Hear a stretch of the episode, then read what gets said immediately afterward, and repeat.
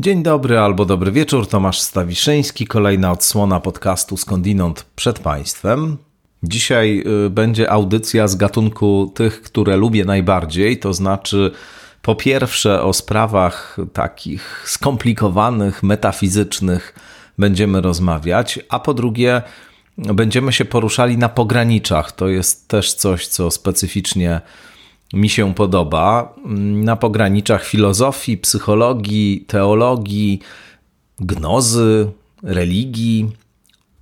To będzie rozmowa, która właśnie w nieoczywistych rewirach i rejestrach będzie się toczyć, co Państwo za chwilę usłyszą. No i też dużo niezwykle ciekawych treści, łącznie z no, takimi poważnymi e, historiami, e, których świadkiem, uczestnikiem był nasz gość, którym jest Jerzy Sosnowski, znany Państwu niegdyś z anteny Trójki, teraz z anteny Radia Nowy Świat, którego jest współtwórcą. Pisarz, e, publicysta, autor wielu świetnych książek, powieści, apokryf Aguai na przykład, Prąd Zatokowy, Sen Sów, czy też zbioru opowiadań, który ja osobiście uwielbiam, Linia Nocna. A rozmawiać z Jerzym Sosnowskim będziemy o Bogu, o obrazie Boga w tradycji zachodniej, o napięciu pomiędzy ortodoksyjnymi i nieortodoksyjnymi interpretacjami bóstwa e, oraz tego, co właściwie oznacza mit chrześcijański, jaką historię opowiada Punktem wyjścia do naszej rozmowy będzie książka, którą tutaj Państwu już y, ongiś polecałem, bodaj w poleceniach wakacyjnych, e, czyli Odpowiedź Hiobowi Karla Gustawa Junga. Jedna z najważniejszych książek, jakie e, czytałem w życiu, nie boję się tego powiedzieć. Zrobiła na mnie ongiś naprawdę wielkie wrażenie. No bo ona próbuje zmierzyć się właśnie z tymi wszystkimi paradoksami, sprzecznościami, nielogicznościami tkwiącymi w opowieści o e, Bogu Starego Testamentu, a później o Bogu Nowego Testamentu. Jung, e, budując swoją narrację, korzysta tyleż z własnej psychologii, ile z właśnie tych wszystkich tradycji, które e, współtworzą, e, jeśli można tak powiedzieć, historię chrześcijaństwa w kręgu zachodniej kultury, ale zostały skutecznie zmarginalizowane przez różne instytucje, nie tylko Kościół katolicki, które w głównym nurcie e, tę chrześcijańską opowieść budowały, czyli korzysta z gnozy, z alchemii, z różnych apokryficznych Ewangelii na przykład, czyli takich, które do tego ostatecznego składu e, autoryzowanego nie weszły. No i buduje rzeczywiście historię fascynującą, w której człowiek właściwie staje się centralną figurą i to, co w człowieku i z człowiekiem się dzieje.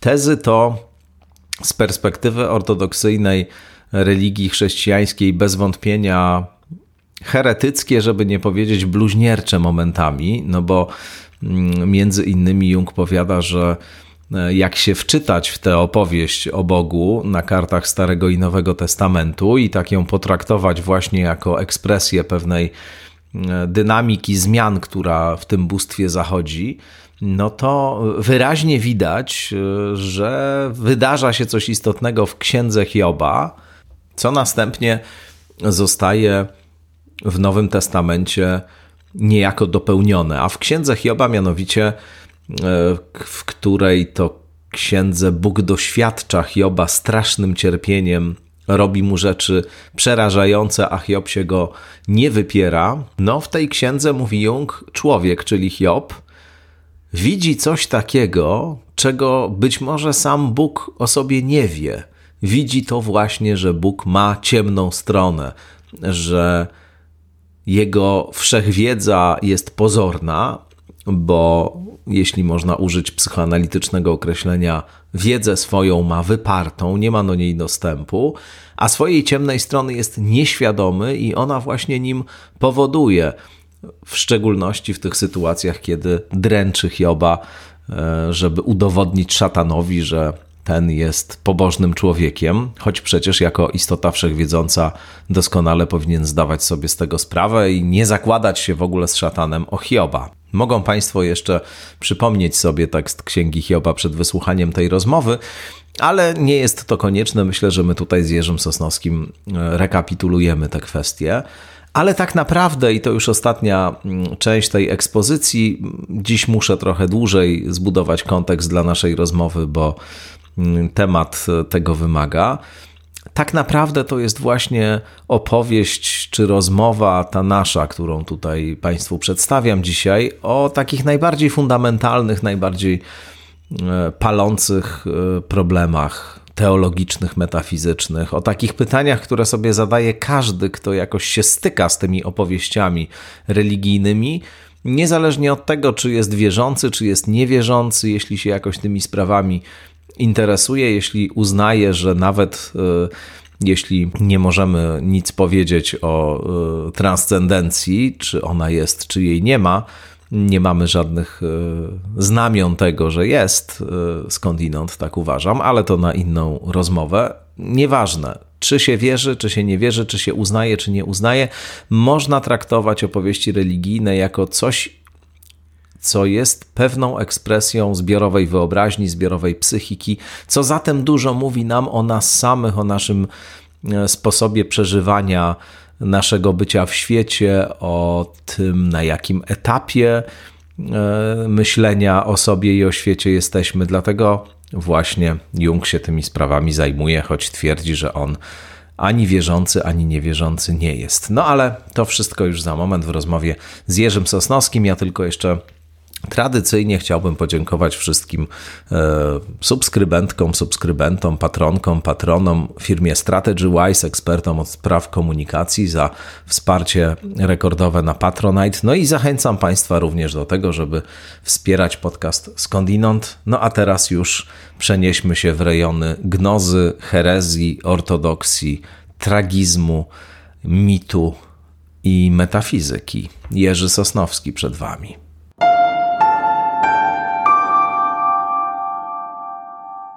Jerzy Sosnowski, gości w podcaście Skądinąd. Dzień dobry, Jurku. Dzień dobry Ci, dzień dobry Państwu. E, chciałbym z Tobą pomówić o sprawach Tobie bliskich, bo piszesz o nich nie od dzisiaj i w książkach, i w tekstach, czyli o sprawach ducha. A za punkt wyjścia chciałem e, wziąć książkę, która jest jedną, przyznam, z moich ulubionych książek z tej e, sfery, jeśli tak można powiedzieć, czyli Odpowiedź Hiobowi Karla Gustawa Junga. Mam zresztą w ręku wydanie z 1995 roku Odpowiedzi Hiobowi w tłumaczeniu Jerzego Prokopiuka.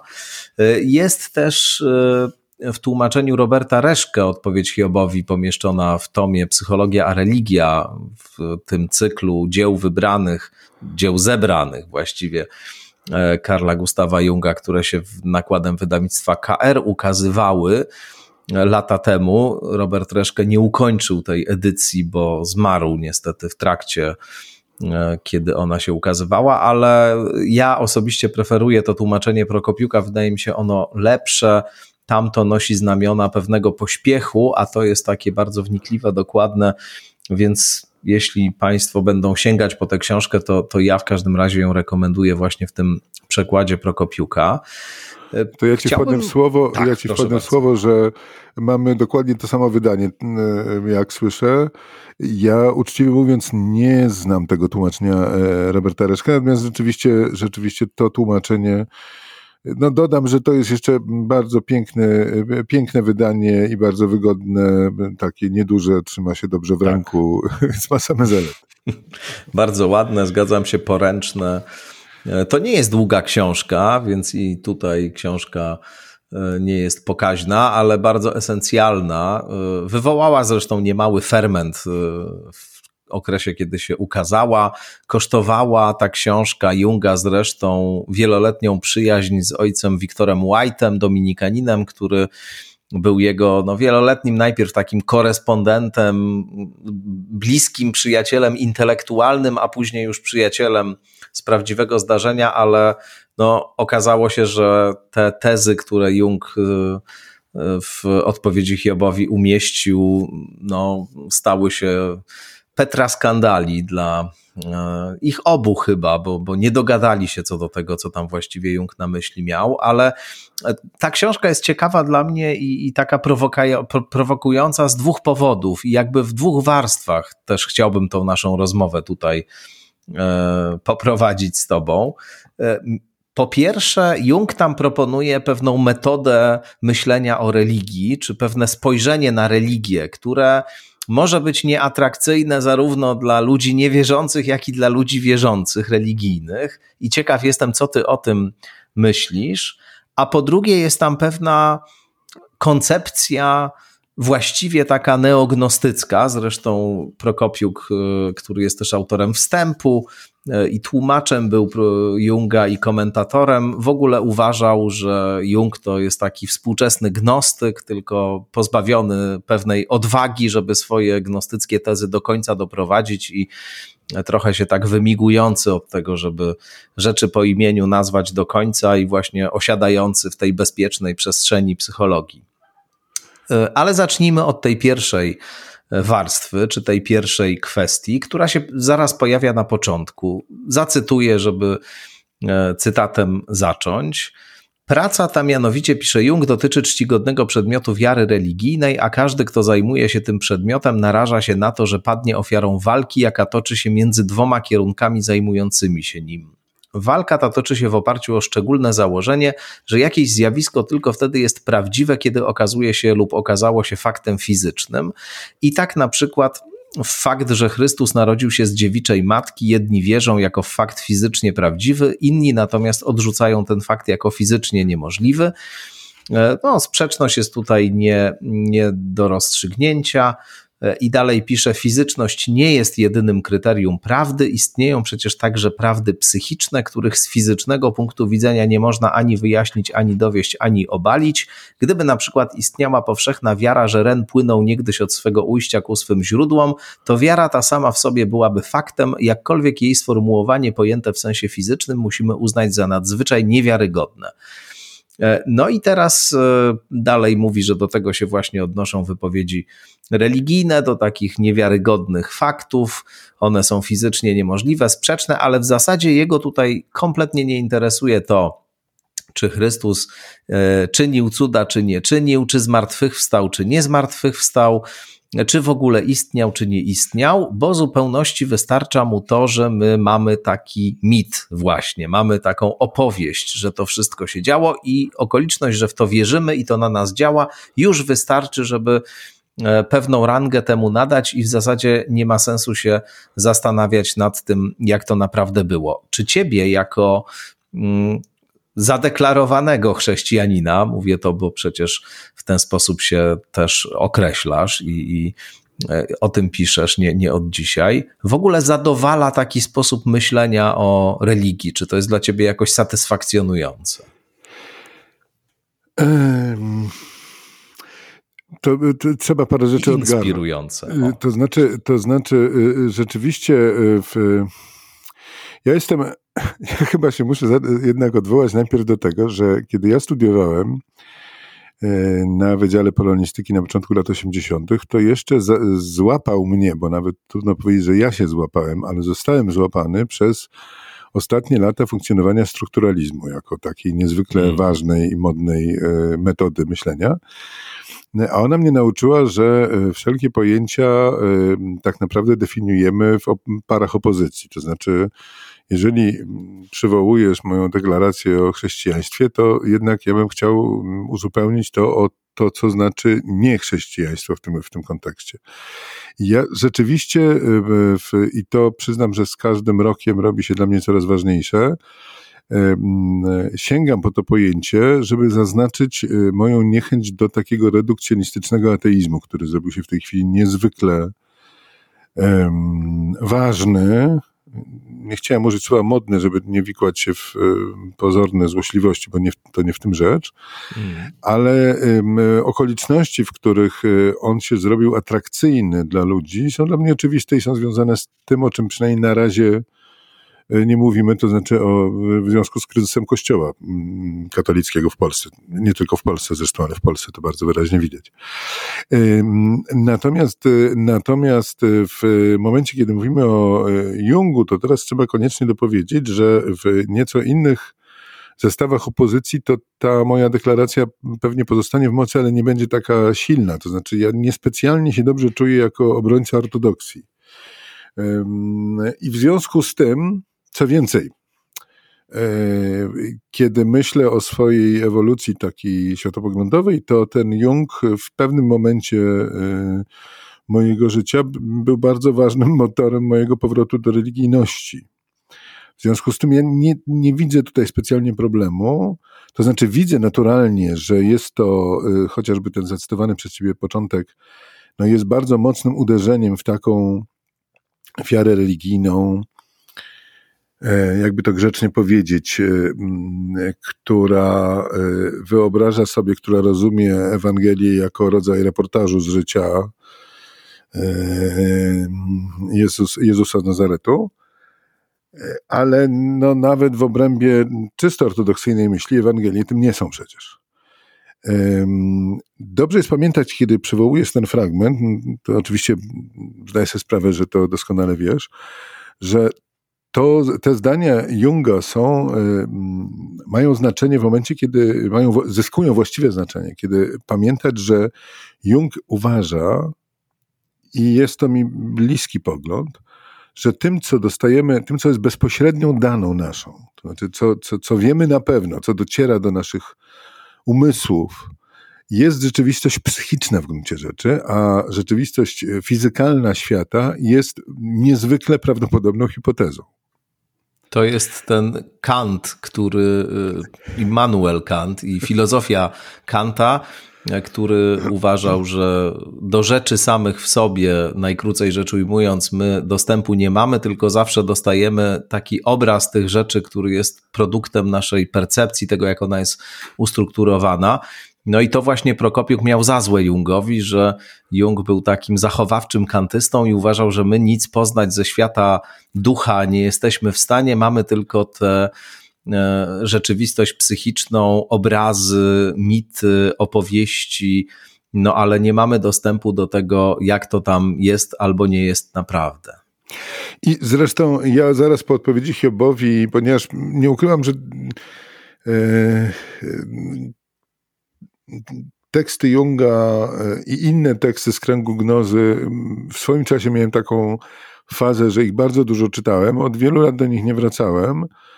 E, więc jak sobie odświeżyłem e, na wieść o Twoim miłym zaproszeniu odpowiedź Hiobowi, to się rzuciłem do czytania Prokopiuka i z, z, teraz świetnie wyjaśniasz mi, dlaczego Jung tak, a Prokopiuk z pewnymi zastrzeżeniami. To znaczy w tym sporze to ja jestem akurat po stronie Junga. Wydaje mi się, że to jest bardzo ja też. trafne.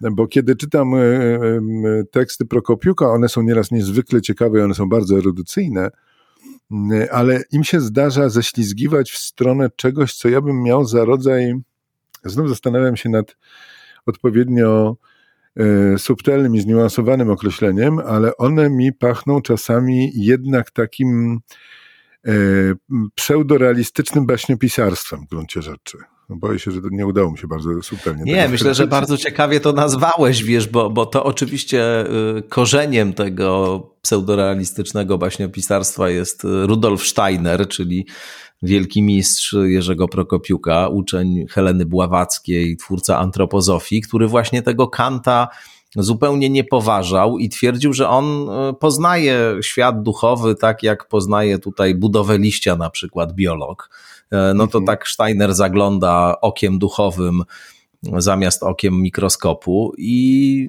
rzeczywiście te jego książki to, to jest takie, dokładnie to jest dokładnie to, co powiedziałeś i, i ja z tego żadnego raczej pożytku poznawczego, poza właśnie taką e, takim zaciekawieniem, cóż to, cóż to tam za niesamowite historie się pojawiają, nie, nie znajduję. Więc ja znaczy, się jeżeli, zgadzam absolutnie. Jeżeli je, jeżeli je wtórnie przekodować na jungizm, to wtedy się to robi ciekawe. Natomiast jeżeli mam to traktować literalnie, Racja.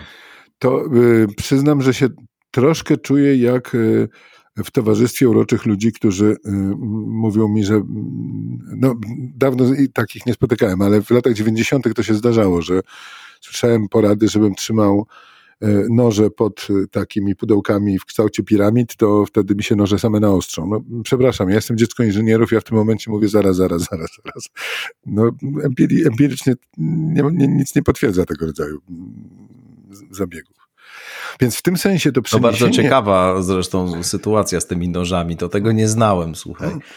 A, nie znałeś tego rodzaju? No nie, nie, nie. E, I e, żeby było jasne, e, w takich okolicznościach i skoro mówimy o Jungu i z tobą to nie mogę powiedzieć, że po raz pierwszy publicznie, ale po raz pierwszy w wersji takiej audio o tym powiem. Jestem człowiekiem, który miał przed laty doświadczenie no, spirytystyczny, tak bym to powiedział. E, tylko wyszedłem z tego doświadczenia z poczuciem, e, że byłem świadkiem wydarzeń, których e, nie objaśnia mi racjonalno-fizykalny światopogląd. Natomiast żadnych sensownych komentarzy od jakichś właśnie z kręgów takich czysto spirytystycznych też nie, też nie słyszę, ponieważ y, to są, oni mi proponują przejście na taką pseudowiedzę, która mm, też jest y, dotknięta e, taką pewnością i że właśnie, a, a że... podzielisz się y, informacją no to chodziło, o tym, co to, to było? Czy... To chodziło o seans spirytystyczny, który odbywał się w gronie przyjaciół który miał być początkowo właściwie zabawą towarzyską, a się udał. No tak to najoględniej powiem. To jak początek horroru brzmi, wiesz? No, Jest wiele to, takich horrorów, że ma to, być niby zabawa, a potem no, się udaje tak, i są kłopoty. Jest, jest kłopot. Żeby też Państwa uspokoić, że nie, nie, nie, nie będę Państwu opowiadał, że jestem świadkiem, że, mo, że można wydzielać ektoplazmę albo coś takiego. No nie jesteśmy przy Osowieckim, ale Niewątpliwie udało nam się niechcący wprowadzić naszą przyjaciółkę w e, stan e, odmienny stan świadomości. Nie mogliśmy się, nie mogliśmy się z nią dogadać, nie mogliśmy jej obudzić, e, co było już przerażające, a z dużym zakłopotaniem, ale no, jeżeli zaczniemy wątpić w świadectwo zmysłów, to no to wtedy możemy, można już zacząć nam wmawiać wszystko. Y, y, no, byłem świadkiem poruszania się samodzielnego talerzyka po stole. I, I zdaję sobie sprawę, słyszę co mówię, Mm. Nic z tego nie rozumiem i nawet od pewnego momentu stwierdziłem, że niech tak zostanie. To znaczy, że, że, że jest to tak z punktu widzenia no, takiego zdrowego rozsądku, który jednak nam skutecznie pozwala poruszać się po świecie, tak idiotyczne doświadczenie, mm. że e, wszelka próba e, opisania go, jakby wyposażenia go o jakąś teorię, no, skazuje na śmieszność we własnych oczach. Więc ja stwierdzam, widziałem coś, czego na zdrowy rozum nie powinienem oglądać, co na zdrowy rozum nie istnieje, nie umiem, nie, nie zaryzykowałem nigdy później powtórzenia doświadczenia. E, mogę za, zastrzec, że e, nie byłem pijany w sztok, nie śniło mi się, nie wiem co z tym zrobić. Ale czy, czy, to, czy to jakkolwiek oddziałało na twój światopogląd w tym sensie, że no nie wiem, było to dla ciebie właśnie takie namacalne doświadczenie świata, niewidzialnego, duchowego, nie takie, które polega na tym, że nie wiem, ma się nawet jakieś głębokie emocjonalne przeżycia, intuicje, e, nie wiem, sny albo jakieś potrzeby głębokie, że się intelektualnie e, człowiek przekonuje do tego właśnie, nie wiem, religijnego, metafizycznego dyskursu, tylko, tylko to jest takie doświadczenie, które właśnie jest takim dotknięciem czegoś innego zupełnie, bardzo bezpośrednim. Miałeś taki rodzaj przeżycia, czy, czy to jakoś inaczej wygląda? Wiesz co, w momencie, kiedy to doświadczenie y, jest tak, y, znaczy pod, przed Trybunałem własnego rozumu ono się, nie, ono się nie broni, w związku z tym to nie bardzo intelektualnie jest jakikolwiek bodziec. To najwyżej nauczy, znaczy było dla mnie doświadczenie, które um, E, po pierwsze, znaczy powiedziałem, że, że było impulsem dla pewnej intelektualnej pokory, to znaczy ja e, chyba wcześniej również, ale od tamtej pory bardzo stanowczo nie, ludzie, nie lubię ludzi, którzy wiedzą na pewno, że coś jest albo czegoś nie ma. Hmm. Znaczy mam wrażenie, że znaczy mogę ich prywatnie lubić, ale mam wrażenie, że oni się, że oni się mylą, bo oni czegoś nie wiedzą, czy, czy, czego ja doświadczyłem. E, I, i mm, była to, było to doświadczenie, które E, ja o nim przez lata w ogóle nie mówiłem, no z oczywistych chyba powodów. E, w tej chwili mam trochę wrażenie, że w, w obliczu wielu moich znajomych radykalnie ateistycznych dokonuję właśnie sepuku, e, ale, ale po prostu jestem zirytowany rzeczywiście już tak bardzo w tej chwili takim, powiedziałbym, zaciekłym, fanatycznym redukcjonizmem fizykalno-ateistycznym, że po prostu uważam, że, że, że należy jeżeli już się odpowiednio ma dużo lat i człowiekowi zaczyna być wszystko jedno, co o nim inni myślą, no to należy to powiedzieć jasno, że takie doświadczenie się ma. Ono niczego nie dowodzi. Ono co najwyżej ogranicza wiarygodność dowodów przeciwnych. No i tutaj Jung mówi, no tak, ale to w zasadzie nie ma znaczenia tak naprawdę, czy ten talerzyk chodził, czy nie chodził, czy był ten trans, czy to była gra tylko. E, no bo liczy się to, że ty właśnie na to tak spojrzałeś, albo że mamy taki rodzaj opowieści właśnie o tych duchach i one jakiś fakt psychiczny nam e, odsłaniają. Ja tak prowokacyjnie na początku zapytałem, czy to jest dla ciebie satysfakcjonujące, bo ja z kolei jak to czytam, to czytam to jako pewną polemikę e, ze świętym Pawłem, zawoalowaną być może. O, e, to, no, no, święty Paweł mówi o daremności wiary, jeśli Chrystus nie zmartwychwstał i ma na myśli to zmartwychwstanie takie nie mitologiczne właśnie, nie, że chodzi o to, że mamy tę ideę zmartwychwstającego Chrystusa jako pewien E, mitologem, jako pewien obraz w kulturze i, i to nam wystarczy, tylko my tutaj, mówię, my wmyślając się w świętego Pawła, my mówimy, że on rzeczywiście zmartwychwstał, że to jest fakt historyczny, chrześcijaństwo jest religią historyczną i ono by, mówi święty Paweł, nie miało w ogóle sensu właśnie, gdyby nie było E, obiektywną, faktualną prawdą. A tu Jung mówi, nie, to tak naprawdę chodzi o to, że to jest mit. Przyznam szczerze, że ja mam pewną pokusę, znaczy rozumiem tę pokusę, która, która jest e, u Pawła i, i rozumiem, co on mówi i, i, przyznam, że mnie to przekonuje, że faktycznie tu jednak to, czy on naprawdę zmartwychwstał, czy nie zmartwychwstał, ma centralne znaczenie. Ale jeżeli jesteśmy konsekwentnie kantystami, to, to można też na sposób, by tak powiedzieć, kantowski zinterpretować tego świętego Pawła. To znaczy, moim zdaniem można odczytywać to w taki sposób, że jedynie z tym elementem, jakim jest zmartwychwstanie Chrystusa, ten mit jest psychologicznie skuteczny. Mm. I w tym sensie w tej chwili sobie próbuję gorączkowo przypomnieć tego teologa niemieckiego, który spróbował opowiedzieć e, Ewangelię e, i dobrą nowinę bez zmartwychwstania.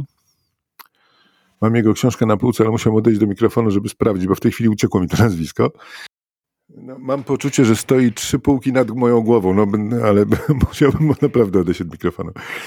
E, więc tego typu próby są dla mnie kompletnie nieprzekonujące.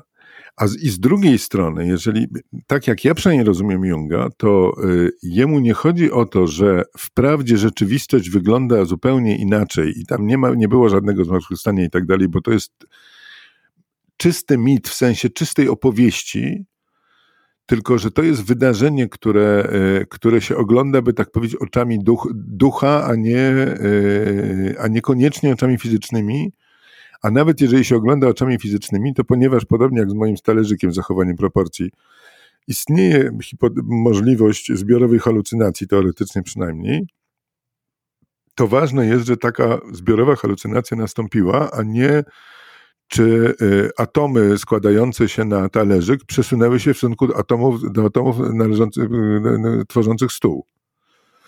Znaczy, Wydaje mi się, że, że Jung po prostu znosi tu zupełnie. Już w dokretyzm popadasz chyba.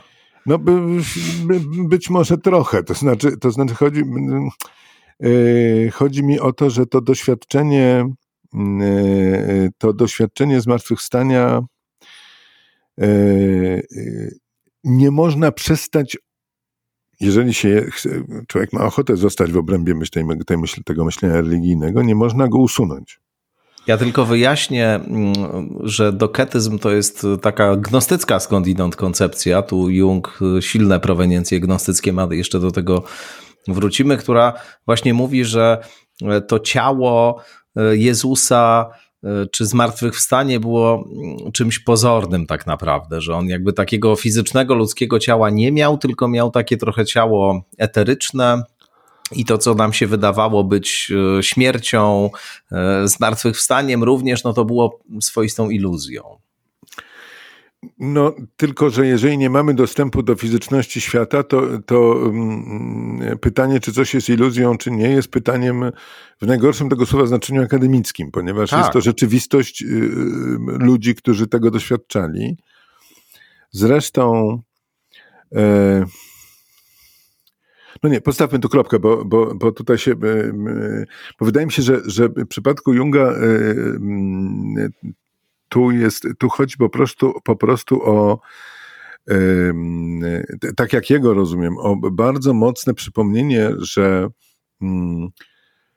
nauka, która, e, e, której ogromnie wiele zawdzięczamy i której się trochę boimy, w gruncie rzeczy Mm, wytwarza wrażenie e, e, całkowitej prawdziwości i realności e, i dotkliwości świata wyłącznie zjawisk fizycznych, podczas gdy jest to świat po pierwsze skonstruowany, a nie dany bezpośrednio, a po drugie, nawiasem mówiąc, w toku XX wieku coraz bardziej też jakby odchodzący od tego, co chcielibyśmy uznać za rzeczywistość, co, co, co spontanicznie uznajemy za rzeczywistość. No, zwracam mm. uwagę, że mm, że jeżeli się poważnie traktuje e, fizykę współczesną, no to jeżeli już zeszliśmy, e, schodzimy do poziomu pakietów energii, których materialność jest efektem, Kant się kłania, oddziaływaniem z atomami, które tworzą nasz system nerwowy, no to w ogóle trochę nie bardzo wiadomo, o czym mówimy. A Jung mówi, no dobrze, podstawowym doświadczeniem jest Twoje doświadczenie psychiczne. U Junga to znaczy w gruncie rzeczy duchowe. E, I e, jeżeli zrezygnujesz z poważnego traktowania tego właśnie doświadczenia psychicznego czy duchowego, to lądujesz w świecie całkowicie nieautentycznym, świecie skonstruowanym, e, Mm, który się ma nijak do Twoich najbardziej podstawowych, najgłębszych i, najba, i najważniejszych bodajże e, przeżyć. Mm. Tak to rozumiem. To też... znaczy, jak słyszysz, trochę egzysten egzystencjalizuje Junga w tym Bardzo momencie. Dobrze. Tak, nie no to jak najbardziej jest to autor do, do egzystencjalizowania. Mm, ja, ja myślę, że on też sobie y, buduje metodologię do tego, co chce zrobić już za moment. Mówię o odpowiedzi Hiobowi, mhm. czyli właśnie do no, całego tego wywodu, czy tej psychoanalizy bóstwa, której dokonuje. No bo on tu mówi, no właśnie, bóstwa my nigdy nie widzimy, nie mamy do niego dostępu, mamy tylko pewien obraz jego. Obraz jest zawsze zapośredniczony.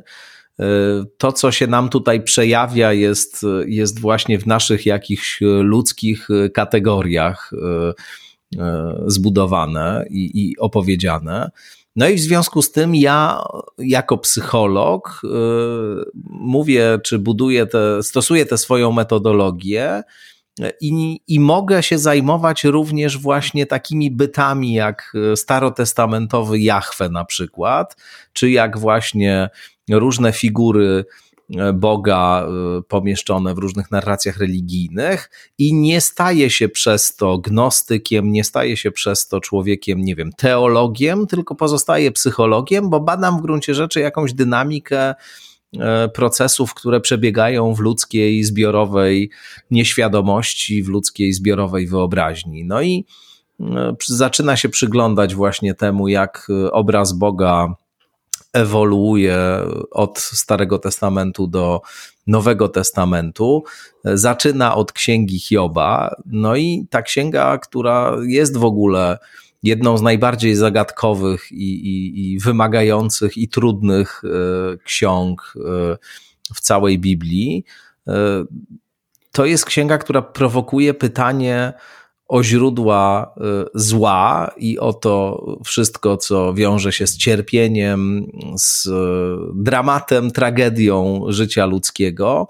No i o to, na ile Bóg jest tutaj tego sprawcą, na ile Bóg to mm, powoduje, na ile Bóg mógłby tego nie robić. Skąd zło, innymi słowy, tam jest to podstawowe pytanie. No i, on się, mówi, no właśnie, tak, proszę bo bardzo. Tu się, bo, tu się zaczyna, bo tu się zaczyna moim zdaniem, e, dla mnie przynajmniej znacznie większy problem z Jungiem niż ten wstęp, o którym on mówi, że, mhm. E, że mamy do czynienia e, z fenomenami odbieranymi przez nawet nie tyle nasze zmysły, co, nas umysł, co nasz umysł po prostu, a nie, jest, y, a nie jest rzeczą samą w sobie. Bo Kant y, jakoś został już otorbiony, wydaje mi się, prze, przez nas, czy przeze mnie nawet, mogę chyba tak powiedzieć. Natomiast to, co robi dalej Jung, y, no, otwiera się moim zdaniem na dwie co najmniej interpretacje i nie jestem przekonany, czy ta, która jest mi bliższa, jest bliższa Jungowi. Mianowicie, jest z jednej strony tak jak mówisz, że on dokonuje za pomocą e, narzędzi psychologii głębi dokonuje analizy obrazu Boga zapisanego w Biblii i zresztą również w tekstach spoza kanonu, więc spoza Biblii z punktu widzenia tradycji, e, przynajmniej kościołów chrześcijańskich. E, bo tam Henoch się pojawia w pewnej chwili, księga Henocha i tak dalej. Natomiast. Gnoza. No i oczywiście gnoza. Natomiast, natomiast pojawia, problem moim zdaniem pojawia się następująco. Czy jesteśmy blisko tego, co ja mam za jeden z najważniejszych tekstów religijnych, e, duchowych, e, jaki znam, i to jest teologia mistyczna pseudodionizego Areopagity. A zatem istnieje Bóg skrywający się w tych ciemnościach jaśniejszych od najgłębszych ciemności, czy jak on tam to formułuje, eksymoronami i mamy w związku z tym dostęp wyłącznie do e, zewnętrznego obrazu. I ten obraz, zgoda, jest poddawany e, analizie przez e, Junga. Czy też nie jest przypadkiem tak, jak złośliwi komentowali odpowiedź Hiobowi, że Jung wprawdzie zaczyna od tego zaznaczenia, że on się zajmuje obrazem zapisanym w tekstach kultury, obrazem Boga, ale ostatecznie ulega pokusie, żeby zrobić po prostu Panu Bogu psychoanalizę zwyczajną. To Martin Buber mu zarzucał właśnie, e, no twierdząc ja się obawiam, że on gnostykiem jest, a nie psychologiem żadnym. No i moim zdaniem to chwilami, e, to chwilami e, tak jednak brzmi. I można by, moim zdaniem, znaczy dla mnie ta książka jest też bardzo ważna i bardzo ekscytująca, ale właśnie z tego powodu nie mogę powiedzieć, że czytam ją jednoznacznie wyznawczo, ponieważ Zresztą przyznaję, że kiedy właśnie mm, e, jakieś 10 dni temu, czy dwa tygodnie temu wróciłem po wielu latach do odpowiedzi Hiobowi, to byłem zdziwiony, że to jest aż tak gnostyckie, e, e, bo ja nie pamiętałem, że to jest gnostyckie do tego stopnia. Tak, tak, to jest, to jest rzeczywiście nowa gnoza, jak to Prokopiuk nazywał, bo, bo cały ten opis tego, co w zasadzie oznacza wcielenie i jaki tu się proces odbywa w Bogu i w człowieku zarazem i kim się staje dla Boga człowiek po tym, co wydarza się na poziomie księgi Hioba, no to jest e, zdecydowanie gnostyckie i, i to jest rzeczywiście nowa gnostycka Ewangelia właściwie to, co Jung tutaj zrobił, mam wrażenie. Wyraźnie, chociaż należy pamiętać, że e, potem jest jeszcze to zadziwiający myk w postaci obrony e, dogmatu o wniebowzięciu Matki Boskiej.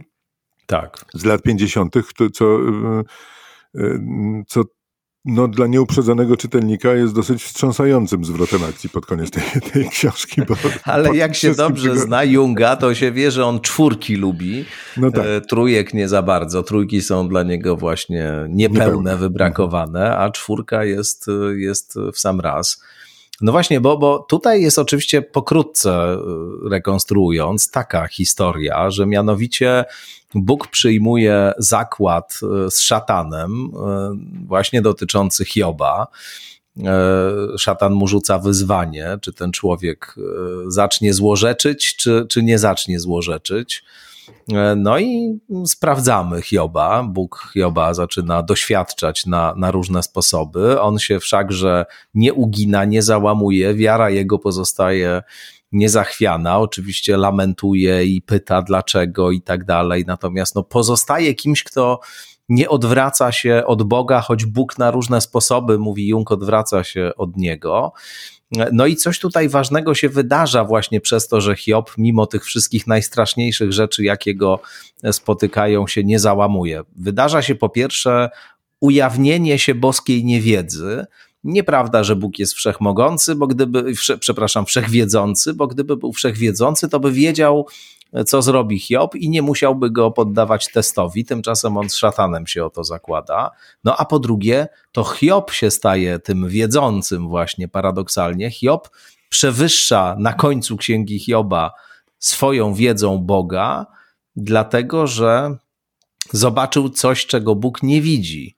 Zobaczył tą ciemną stronę bóstwa właśnie. No i potem trzeba Chrystusa, żeby Bóg mógł stać się taki jak człowiek. Po to jest wcielenie, żeby mógł Bóg uzyskać samoświadomość, którą, e, którą, człowiek, e, którą człowiek uzyskał, no i w jakimś sensie też paradoksalnie odpokutować za to, co zrobił Hiobowi. No to już bardzo bluźniercze jest, względem ortodoksji oczywiście. No tak, i potem właśnie jeszcze jest ten wywód, że, e, że jest potrzebne, potrzebne e, przywrócenie do łask e, e, świętej Sofii, świętej mądrości, której inkarnacją staje się Matka Boska i dlatego właśnie bardzo dobrze papież zrobił, że ją w niebo wziął, bo w ten sposób, w ten sposób następuje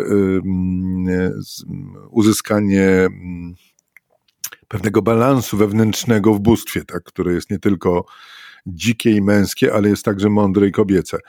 Mnie zresztą za, zawsze zastanawiało, dlaczego Jung w tym wywodzie tak jakby no, z mojej pozycji to trochę śmiesznie brzmi, bardzo przepraszam, ale tak jakby nie pamiętał wielki y, w końcu myśliciel, że y, no, znakiem ducha, ducha Świętego jest gołębica, czyli ten element kobiecy w, już w paraklecie istnieje jednak. Znowu, to, co jest, to, to, co jest, y, wydaje mi się tutaj atrakcyjne i co zresztą pamiętam, że kiedy czytałem no, wiele, wiele lat temu odpowiedź chyba po raz pierwszy, to mnie niezwykle pociągnęło, to, że Jung ma wrażenie, przywraca, i tutaj rzeczywiście te tradycje gnostyckie są bardzo cenne w tym dziele, przywraca dramatyzm wizji religijnej. Rzecz polega na tym, że obojętnie jak to jest z punktu widzenia filologa w tekstach źródłowych, czyli w Ewangeliach, listach i apokalipsie, to jednak w praktyce duszpasterskiej, ortodoksyjnej, chrześcijaństwo jest dotknięte niechęcią do tragizmu. E, I to w podwójnym znaczeniu. Po pierwsze, że, e, że e, chrześcijaństwo zniosło greckie pojęcie fatum, mhm. do wolności wyzwolił nas Chrystus. I tutaj mamy tę wczesną, starożytną formę tragizmu unieważnioną, ponieważ fatum zostaje usunięte na rzecz jednak jak wolności rozumiem, w Chrystusie. Wolności w Chrystusie. Mhm trochę to fatum wydaje się, że próbował Calvin przywrócić pod inną nazwą, ale, ale no to zostawmy tutaj, wiem za mało, żeby, żeby się wypowiadać w ogóle. Tak mi się wydaje.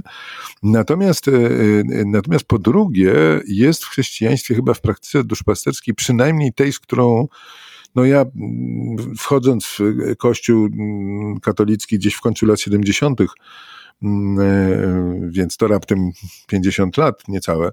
Ale e, mm, e, z tym się bardzo wyraźnie zetknąłem, mianowicie jest taka niechęć do, do, do przekonania, że człowiek potrafi się znaleźć w sytuacji tragicznej w tym duchu nowożytnego tragizmu, tragizmu wyboru.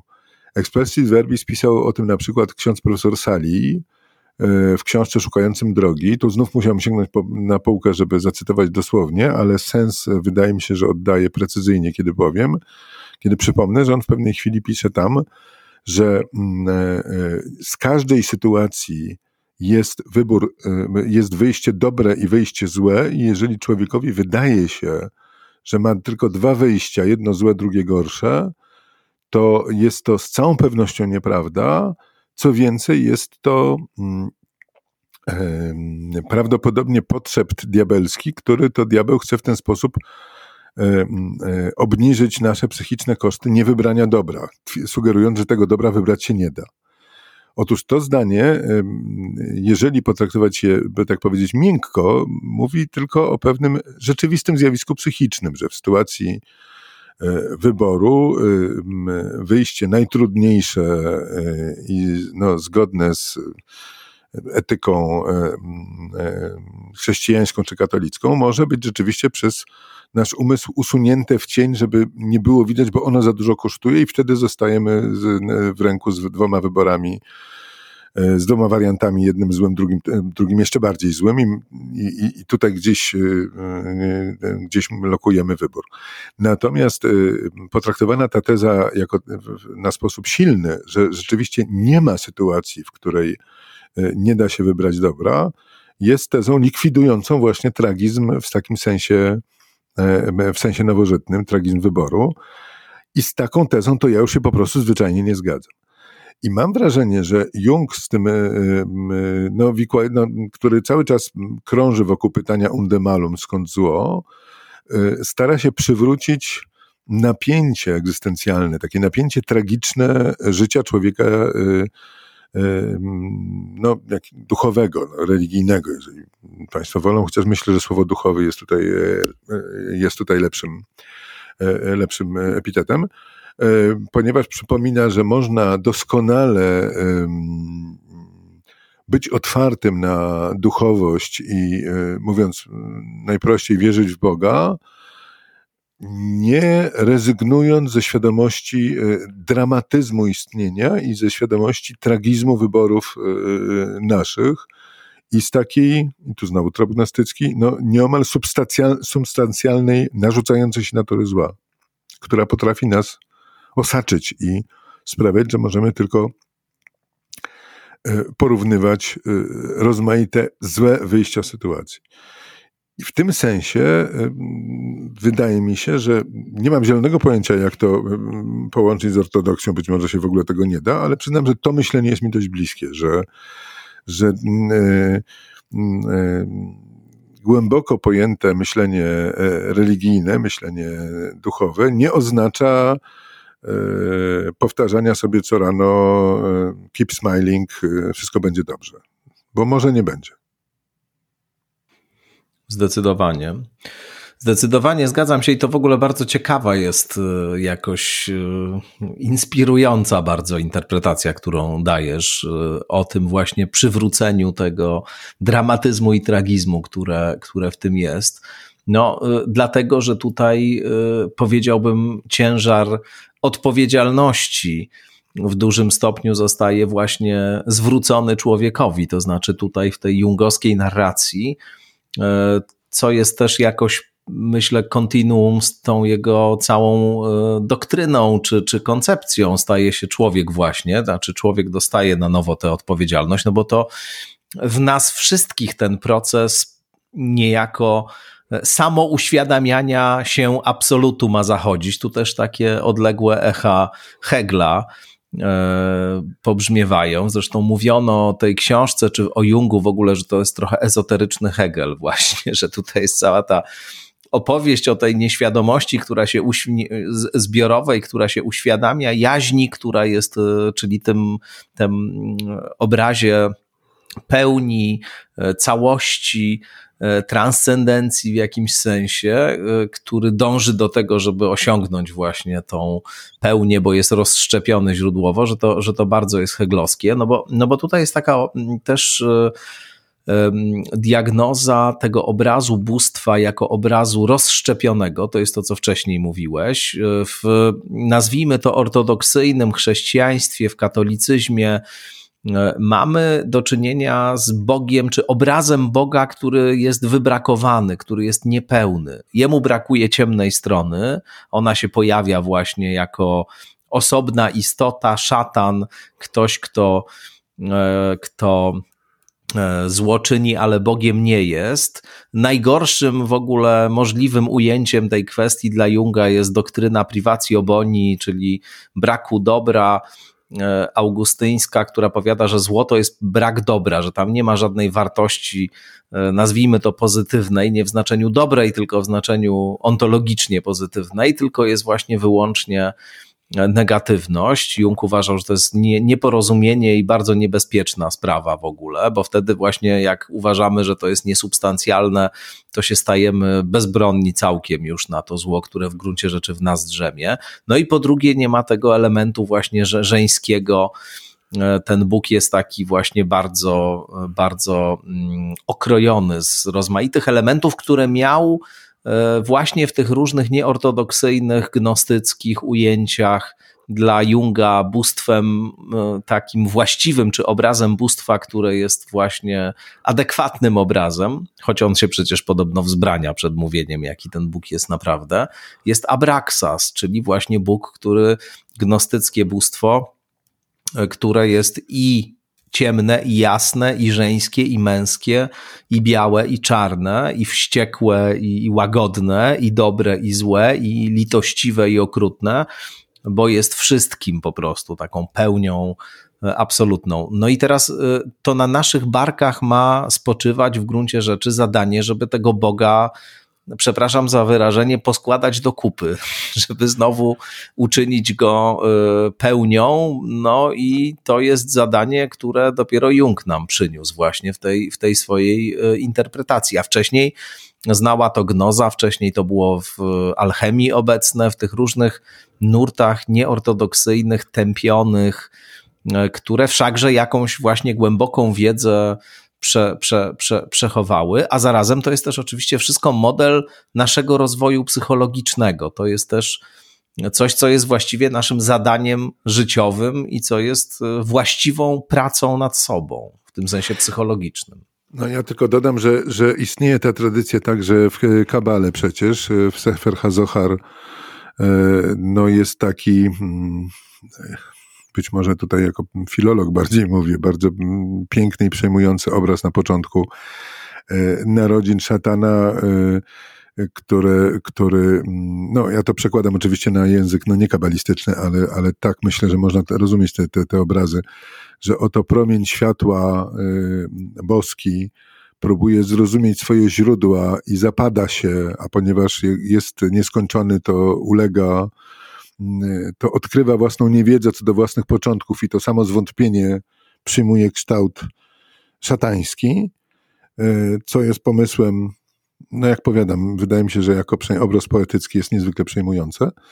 Natomiast to, co mnie intryguje, jak mówiłeś, to, to, to co jest dla mnie uderzające, że e, kiedy się czyta e, odpowiedź Hiobowi dzisiaj w roku 2023 i zastanawia się nad rozmaitymi przygodami życia duchowego ludzi w ostatnich, e, powiedzmy, 20 latach, e, to parę rzeczy tam jest uderzających, między innymi e, takie właśnie, taki dziwny wpływ takiego moim zdaniem pop-manicheizmu w, w obrębie ortodoksji, w tym przynajmniej sensie, że bardzo słabo Kościół katolicki, który ortodoksji pilnuje przecież często w wielu punktach no, z nadzwyczajną zupełnie nadwrażliwością, tutaj nie, nie podejmuje jasnych działań y, przeciwdziałających. Mam na myśli tę niebywałą zupełnie karierę szatana jako bohatera wyobraźni religijnej. Y, by tylko wspomnieć o piśmie egzorcysta, o w ogóle rozszerzeniu działalności egzorcystów, o krążących w sieci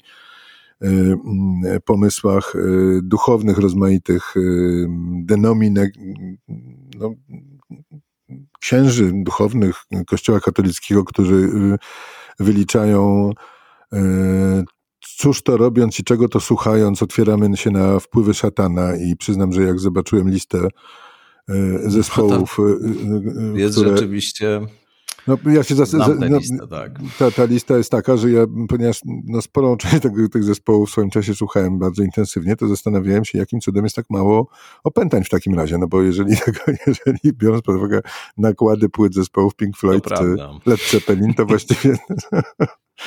znaczy, widać, że wyobraźnia, tak jakby wyobraźnia, wyobraźnia yy, no w takim jungowskim sensie, nieświadoma, nieświadomość produkowała wyobrażenia, mm, domagając się przywrócenia mocy ciemności w, naszych, w, naszym, w, naszym, w naszym widzeniu świata.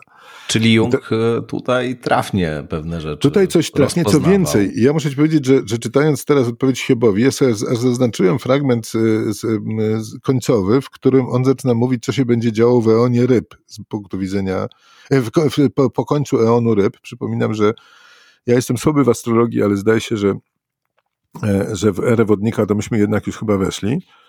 A jeszcze, jeszcze nominalnie w tę właściwą nie, choć jeszcze, był taki moment, tak. E, był taki moment, kiedy Jowisz wszedł do wodnika i tam wtedy się zaczęło tak, ale to taka mała era wodnika. Taka mała, no ale to, to lada chwila już nastąpi, z tego co się orientuję i e, no, czytając ten oto fragment, pozwolę sobie zacytować, no trudno mi nie, myślo, nie, nie, nie było, było nie myśleć o wojnie w Ukrainie i Putinie. Mm, e, Luciferi vires e, accendit aquarius acres, wodnik wyzwala dzikie moce Lucyfera, kto mógłby poważnie twierdzić, że Jan nie przewidział słusznie przynajmniej możliwości, które w ostatniej fazie chrześcijańskiego eonu bezpośrednio grożą naszemu światu.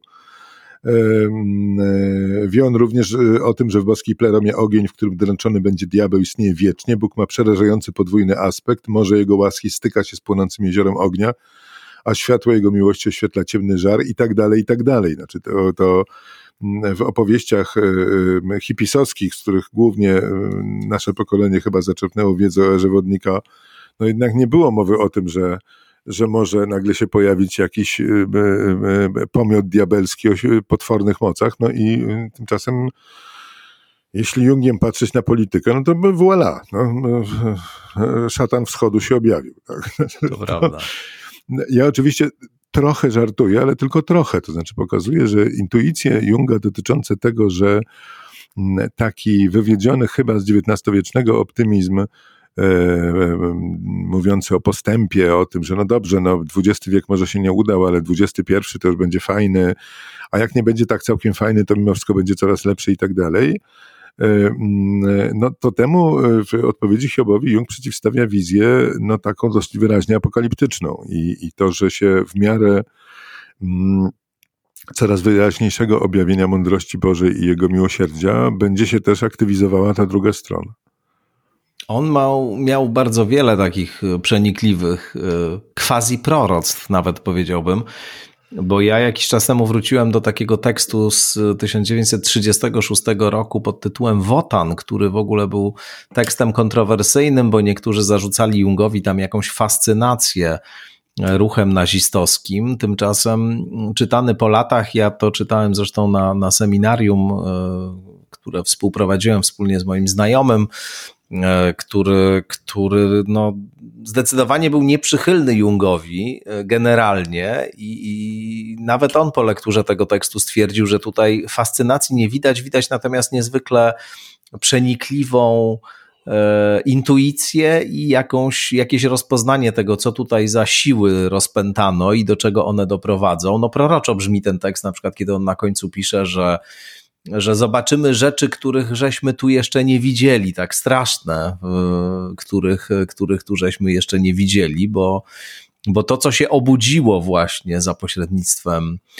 Hitlera, no, jest czymś, co, co, co właśnie przyniesie jakieś naprawdę dramatyczne zmiany i trzeba przyznać, że że rzeczywiście tak się, tak się wydarzyło. Ale ja chciałbym Cię jeszcze zapytać, bo to jest dla mnie jakoś e, też ciekawe i, i cała ta część e, te, tego wywodu jest też, wydaje mi się, bardzo e, pod tym względem przenikliwa.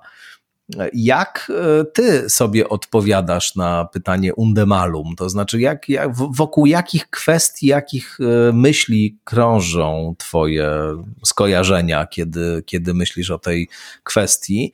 nie tylko podczas lektury Starego Testamentu, czy częściowo również Nowego, gdzie mm, ale zwłaszcza w starym, obraz bóstwa rzeczywiście jest obrazem, nazwijmy to kontrowersyjnym, i robi ono rzeczy, które, e, które nie przystoją istocie wszechwiedzącej, wszechmocnej i kochającej nas e, stuprocentowo, tak bym, to, tak bym to określił. No ale przede wszystkim podstawową kwestią, i to też obrazuje rzecz jasna Księga Hioba, no jest to całe zło, z którym się dookoła nieustannie stykamy. I ta wizja Junga, ona jest bardzo atrakcyjna jakoś intelektualnie w tym kontekście, jeśli się oczywiście jest kimś, kto nie jest właśnie takim twardym, stuprocentowym ateistą.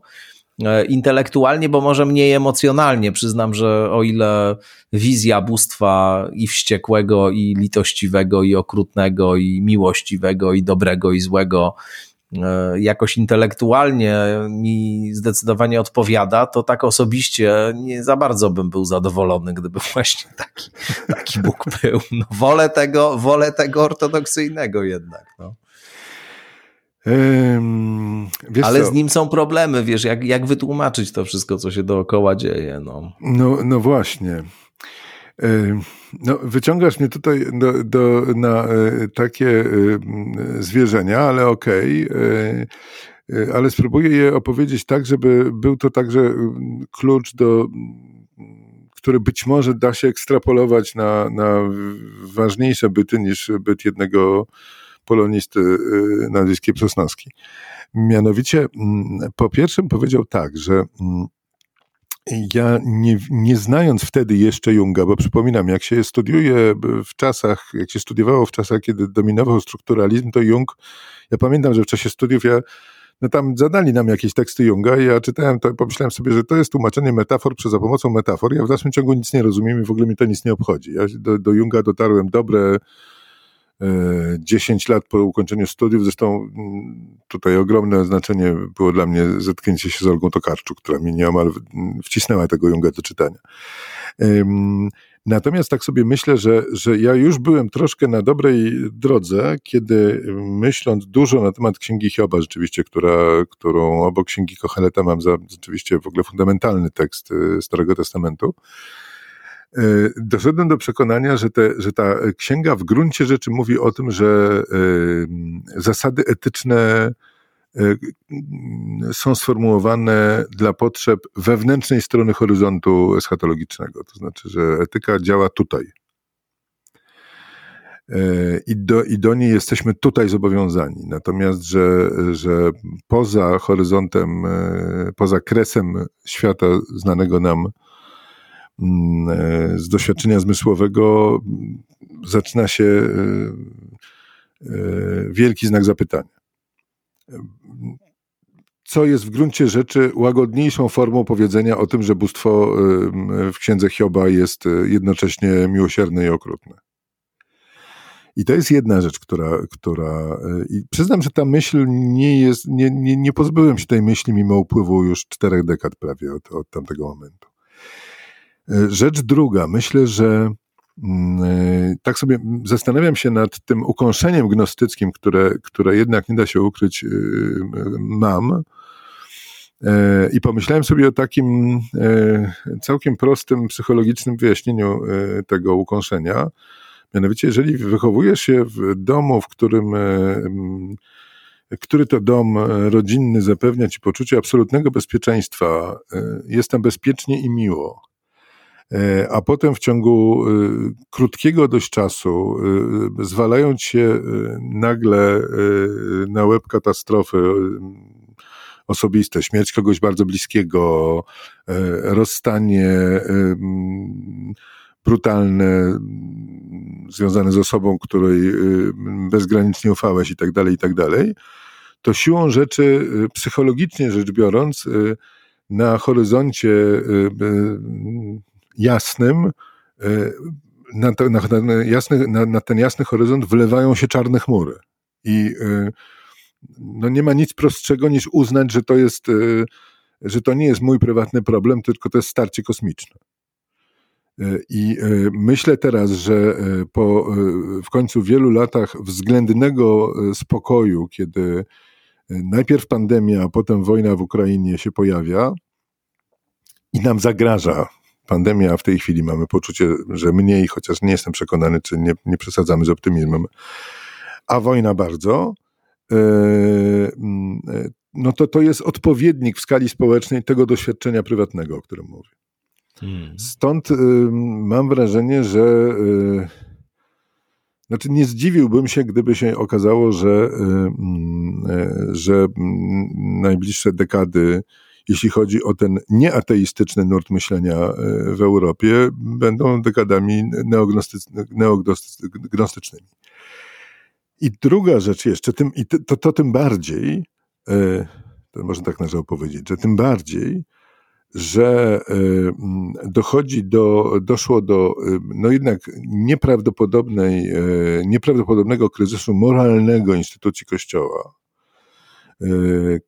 jeszcze kilka lat temu ja sobie żartowałem, kiedy to się zaczynało, że żeby nie przesadzać z tym kryzysem moralnym Kościoła, bo przecież jak sprawdzić, co się działo w Kościele w X czy XI wieku, to i tak jest teraz zupełnie nieźle. No, okazuje się, że być może jest równie źle.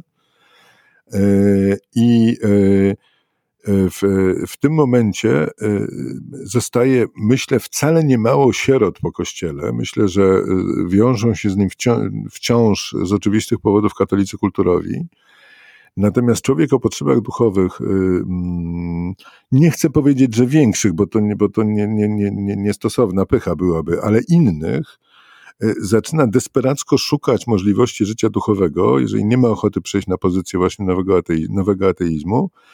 Y, I siłą rzeczy jego poszukiwania zaczynają zmierzać w stronę takiej oto myśli, którą wykłada na przykład Prokopiuk w książce Gnoza i Gnostycyzm, pod koniec tej broszurki cienkiej, w małym nakładzie wydanej, ale bardzo interesującej, e, że e, być może e, że światło bije dalej z Ewangelii, natomiast że instytucjonalne formy zostały zdominowane przez ludzi, którzy zaproponowali, jak on to nazywa, chrześcijaństwo parcjalne, częściowe.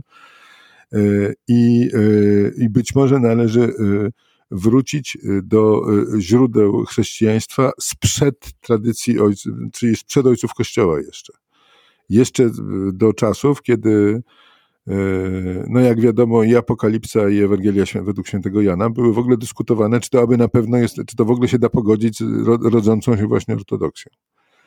E, innymi słowy, kryzys, nie chcę powiedzieć, że definitywny rozpad, bo nie sądzę, ale głęboki kryzys instytucji uwalnia poszukiwania, które były moim zdaniem przez ostatnie dekady wygaszane z, to tak jak w moim przypadku, no na zasadzie, że no dobra, no y, brakuje mi niekiedy tragizmu w y, chrześcijańskiej wizji świata, ale no, widzę powody, żeby mm, powstrzymywać poszukiwania duchowe ze względu na jakąś tam lojalność wobec wspólnoty. No jak wspólnota się zaczyna sypać, no to nie ma wobec kogo być lojalnym i, i zaczyna się szukanie na własną rękę i no i tutaj cała biblioteczka e, z Jungiem czeka na powtórną lekturę.